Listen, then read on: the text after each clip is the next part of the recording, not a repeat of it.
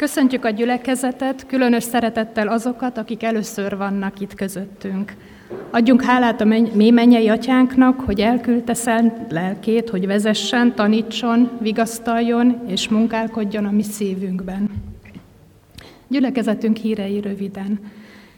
Jövő héten minden este hat órakor evangelizációs alkalom és konfirmációi vizsga lesz a templomban. Szombaton este a konfirmációra készülő közel száz fiatalt szeretett vendégségre hív a gyülekezet.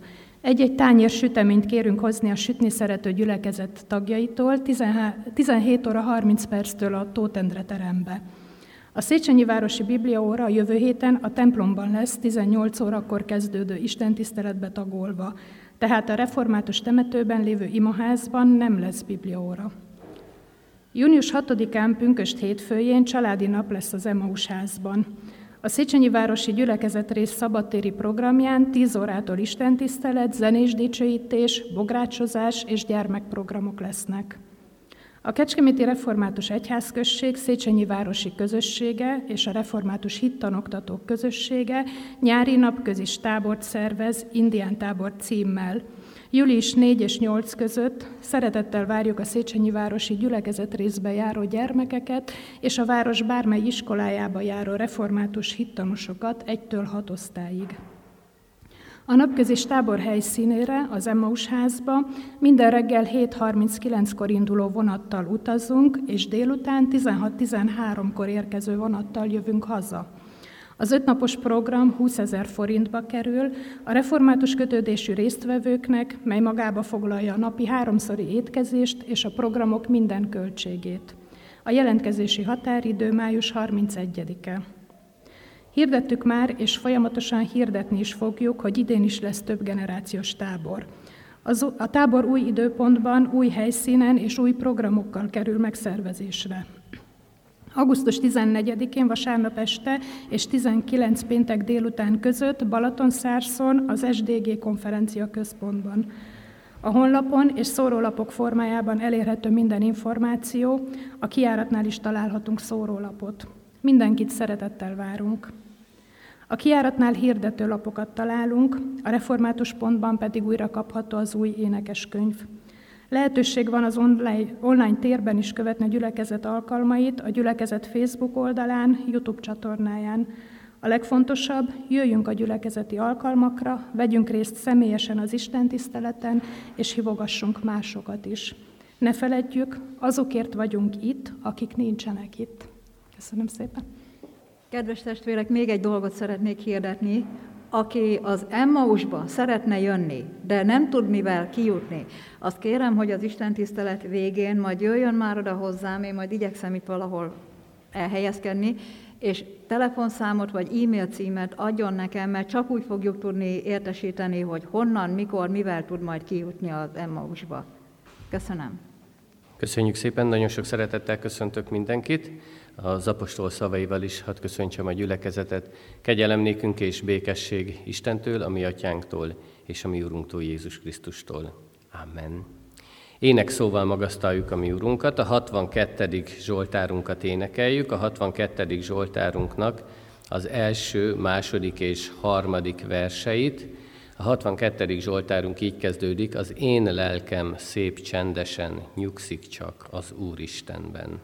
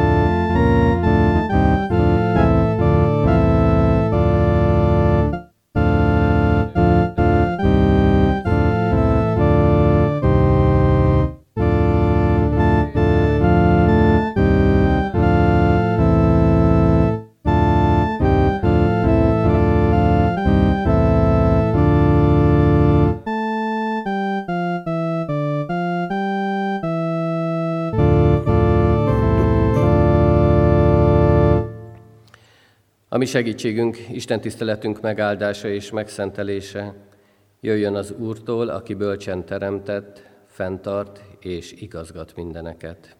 Amen.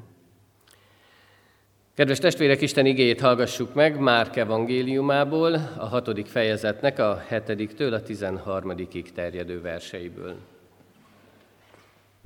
Áldás békesség!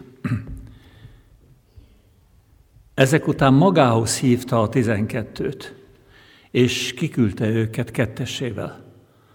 Hatalmat adott nekik a tisztátalan lelkek fölött, és megparancsolta nekik, hogy semmit se vigyenek az útra, egyetlen boton kívül, se kenyeret, se tarisznyát, se pénzt az övükben, hogy saru legyen rajtuk, de ne vigyenek magukkal másik ruhát. Ezt is mondta nekik, ha valahol bementek egy házba, maradjatok ott addig, amíg tovább nem mentek onnan. Ha egy helyen nem fogadnak betiteket, és nem hallgatnak rátok, akkor kimenve onnan, még a port is verjétek le lábatokról, bizonyságul ellenük. A tanítványok pedig elindultak, és hirdették az embereknek, hogy térjenek meg.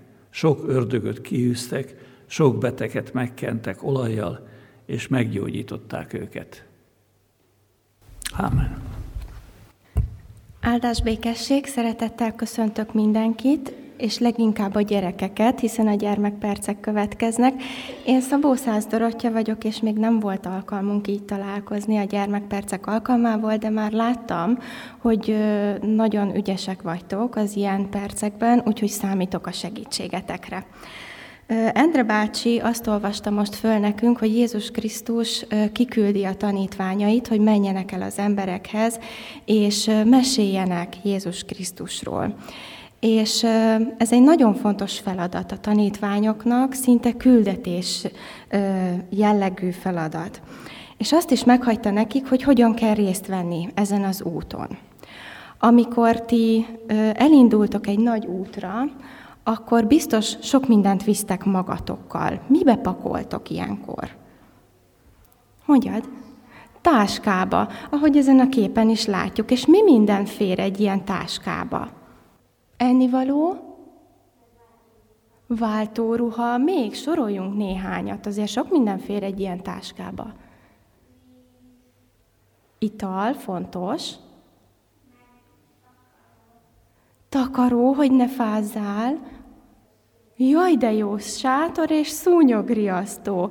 Váltóruha, ital, ennivaló. Esőkabát, nehogy meg. Iránytű, nagyon ügyes vagy, hogy ne férj, vagy ne tévedj el az útról. Ezen az úton most bandukolsz, mész, küldetésben vagy, és egyszer csak történik valami. Jön egy nagy szélvihar. És ez a szélvihar, ez nagyon sok mindent elvisz a táskádból. Szeretném, igen, itt a szélvihar nekünk. Mi az, aminek muszáj megmaradnia a táskában? Mi az az öt dolog, amire nagyon nagy szükséged van? Víz. Mondjad? Iránytű, még mindig. Ennivaló. A takaró is nagyon fontos, hogy ne fázzál. A túlélő felszerelésed, azt hiszem, hogy megvan ez az öt dolog, ami hát benne maradt a szélvihar után a táskába. Most már nincs szélvihar, ragyogó napsütés van, még az esőkabátot is jó, hogy elveszítettük, mert aztán arra nincs szükségünk. De hát nagyon öreg ez a hátizsák, amit választottál magadnak az útra, és elkezdenek belőle kipotyogni dolgok. És most már csak az a helyzet, hogy két dolgot vihetsz magaddal a kezedben. Mi ez a két dolog, ami megmarad a táskából? Mi az a nagyon fontos? Víz, és az iránytű. Köszönöm szépen, hát... Nagyon érdekes, hogy mi mindent vinne magával az ember. Jézus Krisztus azonban azt mondta, hogy csak két dolgot vihetnek magukkal az útra a tanítványok. egy botot, és a saru legyen a lábukon, persze ruha is, de más ruhát nem vihetnek magukkal. És nem csak azt határozta meg, hogy hogyan induljanak, milyen eszközökkel erre az útra, hanem hogy mit kell csinálniuk. És biztosan, biztos vagyok benne, hogy a gyermekisten tiszteleten ti ezzel fogtok foglalkozni, hogy miért ilyen fontos üzenetet bízott ezekre a tanítványokra. Köszönöm szépen! Köszönjük szépen! Ilyen szempontból is érdemes végig gondolni ezt az igét. Imádságra hajtsuk meg a fejünket, és így forduljunk a mi mennyei atyánkhoz. Mindenható Úrunk, áldunk és magasztalunk azért, hogy Te megszólítasz bennünket. Itt az Isten tiszteleten, a hétköznapokban, bibliaolvasás közben, mások által, és minden helyzetben, amikor csak szólni tudsz hozzánk. Bocsásd meg azt, hogy mi oly sokszor a fülünket befogjuk, vagy egyszerűen másra figyelünk, és nem halljuk meg a Te hangodat. Nem értjük meg az akaratodat. Nem halljuk azt, hogy Te szolgálattal akarsz megbízni, hogy Te fel akarsz emelni.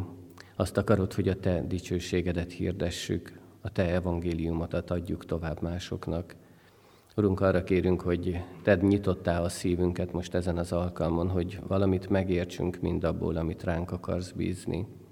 Hogy valamit tudjunk magunkkal vinni, és hogy így változhassunk a hétköznapokban, így változzon a gondolkodásmódunk, a hozzáállásunk, így tudjunk másképpen cselekedni, úgy, hogy az valóban a Te dicsőségedre történjen.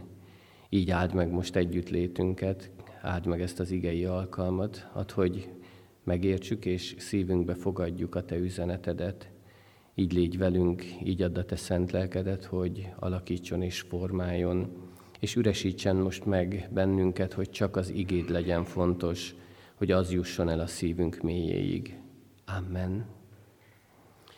Énekszóval készüljünk az ige hirdetésére. A kétszázkilencedik dicséretünknek az első versét énekeljük.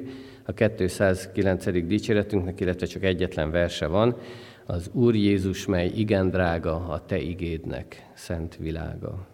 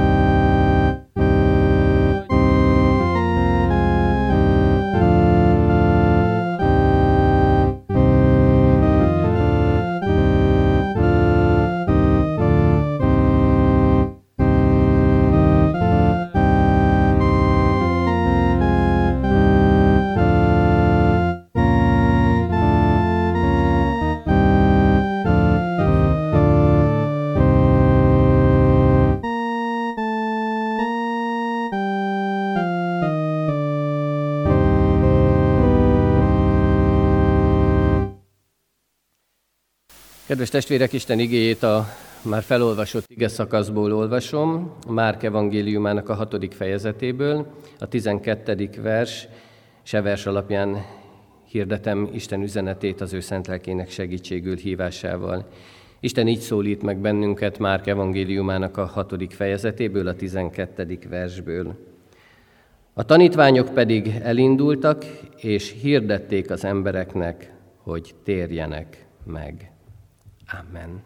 Amikor elolvastam ezt az igét, akkor eszembe jutott egy kis film, és próbáltam is megkeresni az interneten, de valahogy nem jött össze, valahogy nem találtam meg újra, de az emlékezeteimben próbáltam ezt felidézni, és egy olyan helyzet volt, hogy egy Jézus beszélget az ő egyik tanítványával, és a tanítvány hoz egy nagyon fontos döntést. És a döntése így hangzik, hogy Jézus, én ma reggel úgy ébredtem, hogy ma van az a nap, amikor én szolgálni szeretnék neked. És ezt nagyon nagy lelkesedéssel mondta el Jézus Krisztusnak. És Jézus örült ennek. Ki is fejezte ezt az örömét, és mondta, hogy nagyon örülök annak, hogy végre van valaki, aki kész arra, hogy szolgálatba induljon, hogy tegyen valamit. És a lány továbbra is lelkendezett, hogy igen, én vagyok az, én szeretnék indulni. Jézus mondta, hogy van is számodra valamim, és egy olyan tökéletes feladat, amelyet el is végezhetsz. Jézus elindult, és várta, hogy a lány megy utána, de ő belehuppant egy nagy kényelmes fotelbe. És Jézus kérdezte, hogy mit csinálsz? Állj fel, hát emlékszel, azt ígérted, azt mondtad, hogy ma van az a nap, amikor te szolgálni akarsz. Igen, igen, de én ezt itt szoktam, itt szoktam ülni ebbe a fotelben. Igen, tudom, mondta Jézus, de most ennél többre van szükség. A lány egy kicsit elmosolyodott, talán olyan huncut mosoly jelent meg az arcán, és mondta, hogy ó, már tudom, hogy mit akarsz, tudom, hová akarsz kiukadni, Jézus. És elővette a táskáját, elővette a pénztárcáját, majd a csekkfüzetét, és mondta Jézusnak, hogy oké, okay, akkor mennyit szeretnél? Nem így értettem, mondta Jézus. Ó, akkor száz dollár elég lesz? Keményen alkudozol, mondta a lány. És megírta a csekkfüzetet. Kitépte a lapot, átadta Jézusnak, és mondta, hogy arra kérlek, hogy péntekig ne váltsd be, és akkor most itt meg is vagyunk. Remek, hogy adni akarsz, mondta neki Jézus, de én azt szeretném, ha felkarolnál egy fiatal embert. Én nem vagyok ilyen. Én nem tudok ilyen tanításokat mondani másoknak, nem igazán vagyok kész az ilyesmire. És nyakig húzott egy takarót magára. Jézus azonban folytatta, hogy ugye ismered az irodából azt a fiatalembert, akit senki nem vesz észre. Igen, nos azt szeretném, ha elhívnád ebédelni, és közben beszélnél neki rólam. Ó, hát tudod, ő egy kicsit más, szóval úgy nagyon más. Érted, hogy mondom? Igen, tudom, felelte Jézus, de én, én azt akarom, hogy ő halljon rólam, és arra kérlek, hogy te beszélj neki. A lány mondta, hogy jó, hát megkérhetek másokat is a gyülekezetből, hogy hívják fel, hiszen ők ezért kapják a fizetésüket. De Jézus határozottan folytatta, hogy azt akarom, hogy te tedd meg ezt. De nekem ez túl kényelmetlen, mondta a lány. Nem, nem, az a probléma, hogy elkényelmesedtél. De ekkor a lány már bekapcsolta a tévét, arra figyelt, hogy mi megy abban, és már nem is nagyon hallotta Jézus utolsó szavait.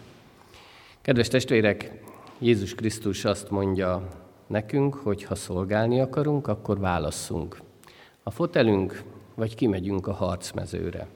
Kimegyünk oda, ahol találunk embereket, akiknek hallaniuk kell Jézus Krisztusról. Nem arra hív bennünket, hogy szemlélődjünk és nézzük azt, hogy milyen jó is másokat hallgatni, milyen jó is, ahogy mások csinálják, talán kritizáljuk őket, talán erősítjük őket ebben. Jézus azt mondja, gyere utánam, kövess engem, tedd azt, amit én is teszek. Ő sem megfigyelőként érkezett ide erre a földre. Nem azt mondta neki az atya, hogy menj el, nézd meg, hogy hogyan élnek az emberek, vonjuk le a tanulságokat, tanulmányozzuk őket, és aztán majd kialakítunk valami más rendszert. Jézus belevetette magát az életbe. Ő lejött, tanított, gyógyított, ördögöket űzött, halottat támasztott fel, egy percre sem nyugodott. Mindig volt valaki, akihez odafordulhatott, mindig volt valaki, akinek segítségre volt szüksége.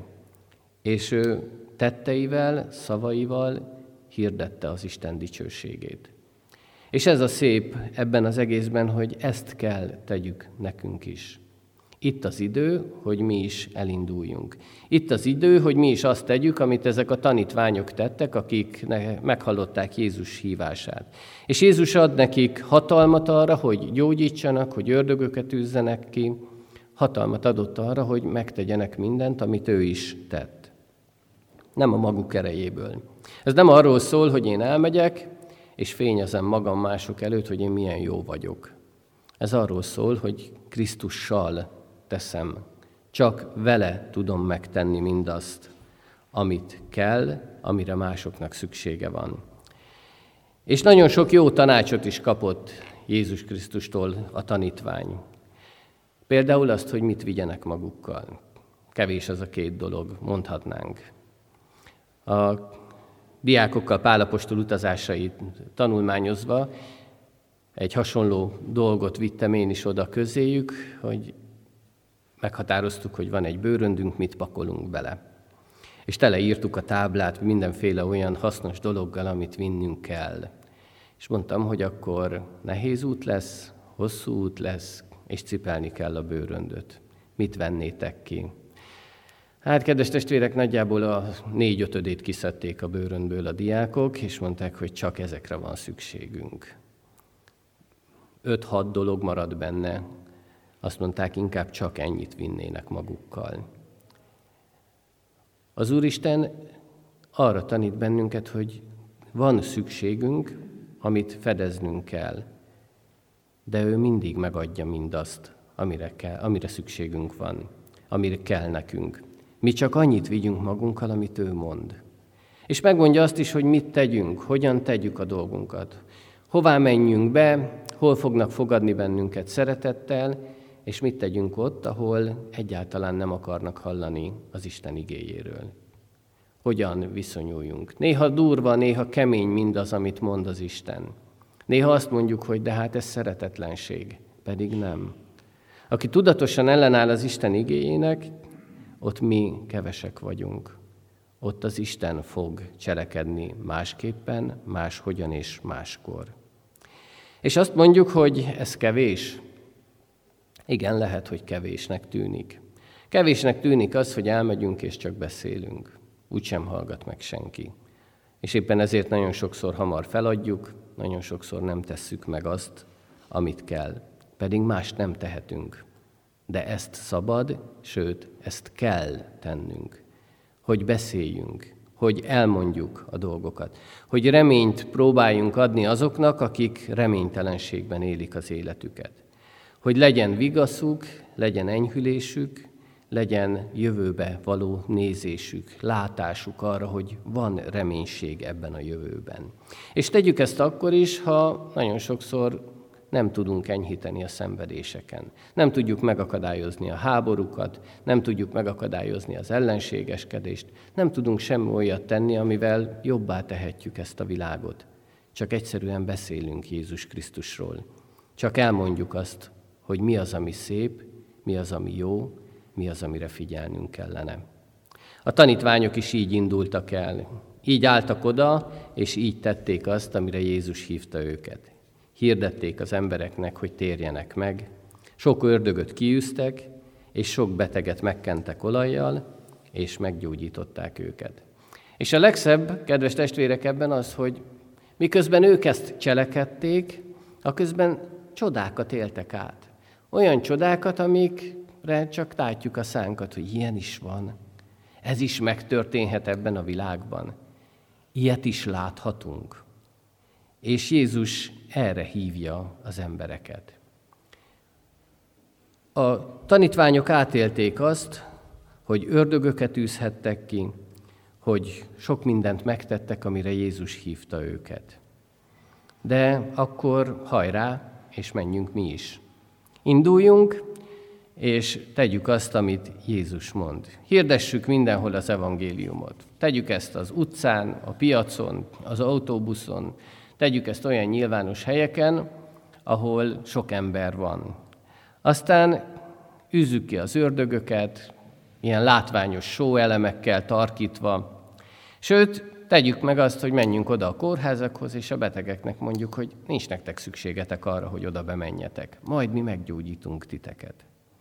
Ezt akarja az Úristen? Erre kér bennünket? Azt akarja, hogy így cselekedjünk? Három nagyon fontos dologra hívja fel ez az ige a figyelmünket, hogy mit is kell tennünk.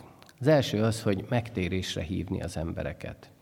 Nem azt jelenti ez, hogy oda megyünk mindenkihez, és kicsit gúnyosan, kicsit szemrehányóan a szemére vetjük, hogy milyen bűnös ember vagy te. És hogy milyen rossz, hogy ezekbe a bűnökbe vergődsz egész életedbe. Térj meg, és minden jobb lesz az életedben. Az Úristen azt mondja, hogy beszéljünk másoknak az evangéliumról. Beszéljünk arról a Krisztusról, aki feltétel nélkül szereti őket. aki elkészítette számukra is az örök életet. Beszéljünk arról, hogy igen, bűnösök vagyunk, de van lehetőségünk a megújulásra, van lehetőségünk az Istenhez fordulásra. Mutassuk fel nekik ezeket a nagy csodákat, akár a saját életünkben, akár mások életén keresztül. Mert Jézus Krisztus feltétel nélkül szeret mindannyiunkat. Ő feltétel nélkül áll oda mellénk. Ő nem azt nézi, hogy milyen szennyes a ruhánk, hogy milyen szennyes a lelkünk, hanem ő hív, és azt mondja, gyere hozzám, kövess engem. És nekünk is ezt kell tennünk, ezzel a szeretettel, ilyen lelkülettel odaállni az emberek mellé. Így követni őket, így adni nekik segítséget minden helyzetben, így támogatni. Nem leszólni, nem csak a bűnösségükre figyelmeztetni, kell azt is, mert el kell mondani, de felmutatni azt a lehetőséget, hogy van változtatás. Van olyan idő, van olyan hely, ahol másképpen élhetek. És Jézus Krisztus közelében van ez a hely, és mellette van ez az idő. Kedves testvérek, ezzel a szeretettel hívogassunk másokat is. És így álljunk oda azok mellé is, amikor azt mondjuk, hogy ördögöket űzhetünk ki. Tudom, vannak olyan közösségek, akik mindezt látványosan teszik, látványosan próbálják megcselekedni. Az Úristen azonban nem ezt kéri tőlünk. Nem fog a hangunktól megijedni az ördög, csak azért, mert mi hangosan kiabálunk, hogy most pedig távozz. Úgy járnánk akkor, mint az efézusi Szkévának a fiai, akik szintén hangosan kiabáltak, mikor látták, hogy Jézus hogy teszi a dolgokat, és hangosan kiabáltak ők is az ördögre, hogy hát, ha majd távozik. És az ördög egy kicsit gúnyosan mondta nekik, hogy Jézust ismerem, Pált is ismerem, de ti kik vagytok? Akkor úgy megszégyenülünk egy kicsit, hogy mi is így akarunk cselekedni, mi is jézusi magasságokba akarunk emelkedni. Nem tudunk. Nem is fog ismerni bennünket az ördög, és nem ijed meg tőlünk. Azt azonban kéri tőlünk, hogy imádkozzunk. Imádkozzunk azokért, akik nem olyan életet élnek. Imádkozzunk azokért, akik az ördög fogságában tengetik a mindennapjaikat. És a cselekedeteinkkel, a szavainkkal, az egész életünkkel hirdessük azt, hogy a bűn az nem jó. Igyekezzünk úgy élni, hogy megmutassuk másoknak, hogy igen, bűnösök vagyunk, de van lehetőségünk egy más életre. Tegyük ezt úgy, hogy nem megyünk a tömeggel. Nem fogjuk követni azokat az újításokat, azokat a divatos szólamokat, amiket hangoztatnak ma is a világban. Ha ezután mennénk, akkor nagyon távol kerülnénk az Istentől. Hirdessük a krisztusi értékeket. Ezt adjuk tovább másoknak. Talán úgy is fogalmazhatnám, hogy éljük, eléljük ezeket az értékeket. Mutassuk meg, milyen az, amikor a Krisztus akarata szerint éljük a mindennapjainkat. Mert ez a szép, és ez a jó. Krisztus jó illataként legyünk jelen ebben a világban, és meg fogják érezni az emberek mindezt. És látni fogják. És lehet, hogy először furcsán néznek ránk, lehet, hogy csodabogárnak tartanak, de mégis elismeréssel fognak előbb-utóbb szólni rólunk. És pontosan ugyanezt adja elénk, vagy pontosan ugyanerre hív bennünket akkor is, amikor azt mondja, hogy gyógyítsunk betegeket. És ahogy az előbb említettem, nem azt jelenti ez, hogy menjünk oda a kórházakhoz, és az orvosok munkáját vegyük el, vagy talán konkurensei legyünk az orvosoknak, hogy mi majd megmutatjuk.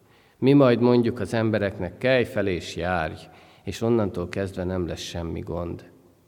Hanem álljunk oda mellé, azok mellé, akiknek segítségre van szükségük, akikhez küld bennünket az Isten, ahol szolgálnunk kell.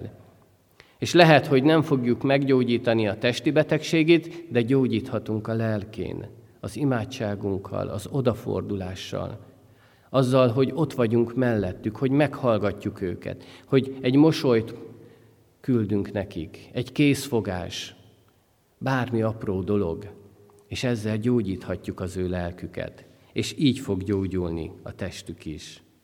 Így legyen számukra lehetőség az, hogy vigasztalódhatnak, enyhülhet a fájdalmuk, és reménységgel néznek majd a jövő felé. És nem kevés ez, kedves testvérek. Egyáltalán nem kevés. Az Úristen erre hív bennünket. És ezt meg kell tennünk. Mert azt mondja, hogy a tanítványom akarsz lenni? Akkor gyere. Akkor légy velem. Akkor kövess engem. Akkor tégy úgy, ahogyan tettek a tanítványok, a tizenkettő. Ők sem azt mondták, hogy Jézus, de hát mi még erre nem vagyunk felkészülve. Hogy gyógyítsunk mi betegeket? Hogy üzzünk mi ki ördögöket? De Jézus hatalmat ad nekik, és hatalmat ad nekünk is erre. Azt mondja, ha akkora hitünk lenne, mint egy mustármag, akkor azt mondanánk ennek a hegynek, hogy gyere ide, és az oda menne. És ugyanez érvényes ezekre a dolgokra is. Ha akkora hitünk lenne, mint a mustármag, akkor tudnánk gyógyítani, ördögöket űzni, és alkalmasak lennénk, vagy hatásos lenne a megtérésre hívó szavunk. De akkor legyen mustármagnyi hitünk. És nem a kicsinsége miatt, nem azért, mert elég az a kicsi hit is. Mert a diákok kérdezik, hogy sokszor, hogy hogyan mérjük a hitet. És beszélgettünk erről méterben, kilóban, literben. Mit jelent az, hogy valakinek nagy hite van? Azt jelenti, kedves testvérek, hogy ahogyan a mustármag él, ahogyan kikel és nagy növényé nő, gyümölcsöt terem, ugyanúgy éljen a mi hitünk is. Legyünk minden nap kapcsolatban a mi Istenünkkel. És ez az élő hit az, amely alkalmassá fog tenni bennünket a gyógyításra, az ördögűzésre, a megtérésre hívásra. A tanítványok átélték a csodát. Látták azt, ahogyan emberek fordulnak oda Istenhez, ahogyan elhagyják a bűnös életüket, ahogyan változtatnak oly sok mindenen, ami addig ott volt az életükben. Látták azt, ahogyan az ördögök menekülnek ő előlük is, nem csak Jézus Krisztus elől. És látták azt is, ahogyan sok-sok ember meggyógyul. Ahogyan akik addig mozdulni sem tudtak, immár tevékeny részesei lehetnek a társadalomnak. És amikor visszatérnek erről az útról, akkor mindezt elmesélik Jézusnak. Talán olyan lehetett ez a mese, mint amikor a gyerekek valami újdonságot élnek át, valami olyan dolgot, ami addig nem volt ott az életükben, és nagy-nagy dolognak tartják ezt. És hazamenve a szüleiknek úgy mesélik, hogy szinte még a saját szavukba is vágnak. Egyik mondatot be sem fejezik, de már jön a következő. Vagy ha többen vannak, akkor egymást túl kiabálva próbálják elmesélni, elmondani mindazt, hogy milyen élmény volt mindez számukra. A tanítványok is így tettek. De ahhoz, hogy ezt átéljük, hogy ez megvalósuljon az életünkbe, ahhoz el kell indulnunk. Ahhoz nem szabad egy helyben állnunk. Ahhoz kevés az, hogy leülünk a fotelbe, és ölbetett kézzel várunk. Feltehetjük a kérdést magunknak, hogy melyik a fontosabb. Ott maradunk a kis saját komfortzónánkban, a fotelbe, és kényelmesen szemlélődünk, vagy kilépünk a harcmezőre. És megyünk, küzdünk, követjük Jézust. És nem mások ellen kell küzdenünk ebben a harcban, hanem másokért. És talán ez az igazán szép ebben, hogy másokért tehetünk valamit. Ne várjuk meg azt, amíg mások jönnek felénk. Ne várjuk meg azt, amíg mások érkeznek hozzánk. Menjünk mi közel hozzájuk. Van egy nagyon szép könyv, én nagyon sokszor szoktam hivatkozni rá. Egy amerikai tiszteletes írta, úgy hívják, hogy David Wilkerson, és az a címe, hogy Kereszt az aszfalt dzsungelben. És ő mondta azt, ő írta le azt, hogy egyszer az édesapja, aki szintén lelkész, őt hívták meg a gyülekezetbe, hogy prédikáljon, és az édesapja mondta, hogy miért zárják be az ablakokat, meg az ajtókat. Nyissák ki. És kinyitották ezeket a nyilászárókat, úgy énekeltek, úgy zengett az ének, úgy hangzott az igehirdetés, és jöttek a visszajelzések, hogy milyen szép volt, mennyire jó volt hallgatni őket. Mennyire várták már ezt az új hangot, ezt az új dolgot az emberek. És hogy így kellene nekünk is odalépnünk másokhoz. Elmenni, és nem arra figyelni, amit mondanak ma, amit hirdetnek a társadalomban, hogy a hit az magánügy. A hit az csak a templom falai közé való. a társadalomban kint ezt ne éljük meg. Dehogy nem. Hiszen oda küld bennünket Krisztus. Arra hív. És így teszi fel a kérdést, hogy a fotel vagy a harcmező. Melyik az, amelyiket választod? Át akarod élni a csodát, vagy csak várod, hogy oda menjen hozzád? De közben látod, hogy akik kimennek, akik mozdulnak, azok átélik mindezt. Kedves testvérek, Jézust nem lehet elméletben követni. Nem lehet szépen leírt dolgokat elolvasni, és egyet érteni vele, hogy milyen szép és jó, és én is így teszem, és így akarom. Csak úgy lehet ezt tenni, ha felállunk a fotelből, és elindulunk. Veszünk egy nagy levegőt, kifújjuk magunkat, és kilépünk a harcmezőre. Nem könnyű. Nehéz feladat. Sokszor érezhetjük azt, hogy nem állunk készen rá, hogy bizonytalanok vagyunk, hogy oly sok minden van az életünkben, amitről azt sem tudjuk, hogy mit is kellene tenni, mit kellene kezdeni ezekkel a dolgokkal. De Jézus ott áll mellettünk. A tanítványok is ezt érezhették. Nem voltak tanult emberek, halászok, vámszedők, olyanok, akik csak egy dologgal foglalkoztak egész életükben. És mégis elindultak, mert Jézus küldte őket. És minket kiküld? Minket nem ő küld. Nekünk nem ő mondja, hogy induljunk el, hogy menjünk és végezzük a ránk bízott szolgálatokat. Ahogyan Jézus felruházta őket hatalommal, ugyanúgy ruház fel bennünket is ilyen hatalommal. Fogadjuk mindezt szeretettel, bár tudva azt, hogy nem fognak bennünket mindenhol nagy örömmel és lelkesedéssel fogadni. Lehet, hogy lesz olyan hely, ahol meg sem hallgatnak. A szintén Pál apostol utazásaira, ha térjek vissza, Pál apostolnak nem az volt a legnagyobb kudarc, amikor a zsidók nem fogadták el az ő tanítását a különböző városokban. Amikor a pogányok nyitottabbak voltak, amikor a zsidók miatt el kellett menniük egy adott városból, mert már-már az életüket veszélyeztették. Pál apostol számára a legnagyobb kudarc az volt, amikor Athénban, az Areopáguszon hirdette az Isten igéjét. És a filozófikus gondolkodással átitatott aténiak nem értették, hogy miről beszél, amikor közömbösek voltak az Isten igéje iránt. És inkább azt mondták, hogy meghallgattunk, köszönjük, viszontlátásra. Nem akarjuk többet ezt, amit te mondasz. Ez sokkal nagyobb nehézség, és fogunk ilyenekkel találkozni, amikor valakit nem érdekel az Isten igéje, és mégis mennünk kell. Kedves testvérek, ez az ige arra hív bennünket, hogy álljunk fel onnan a kényelmes fotelünkből, tegyünk le mindent a kezünkből, és ha én két dolgot választhatnék, hogy mit vigyek magammal, akkor lehet, hogy az egyik az iránytű lenne, de a másik a Biblia. Ezt vigyük magunkkal, az Isten igéjét, és ezt hirdessük, ezt adjuk tovább másoknak.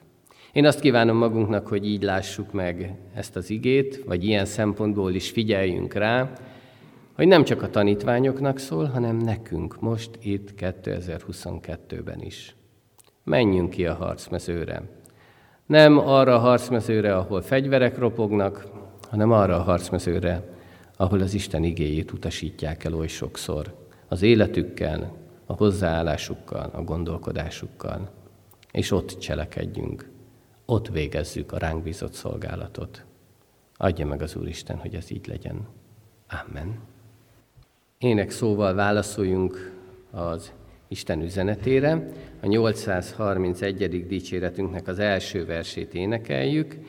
Már a kezdete is egy felhívás. Fel, barátim, drága Jézus zászlaja alatt.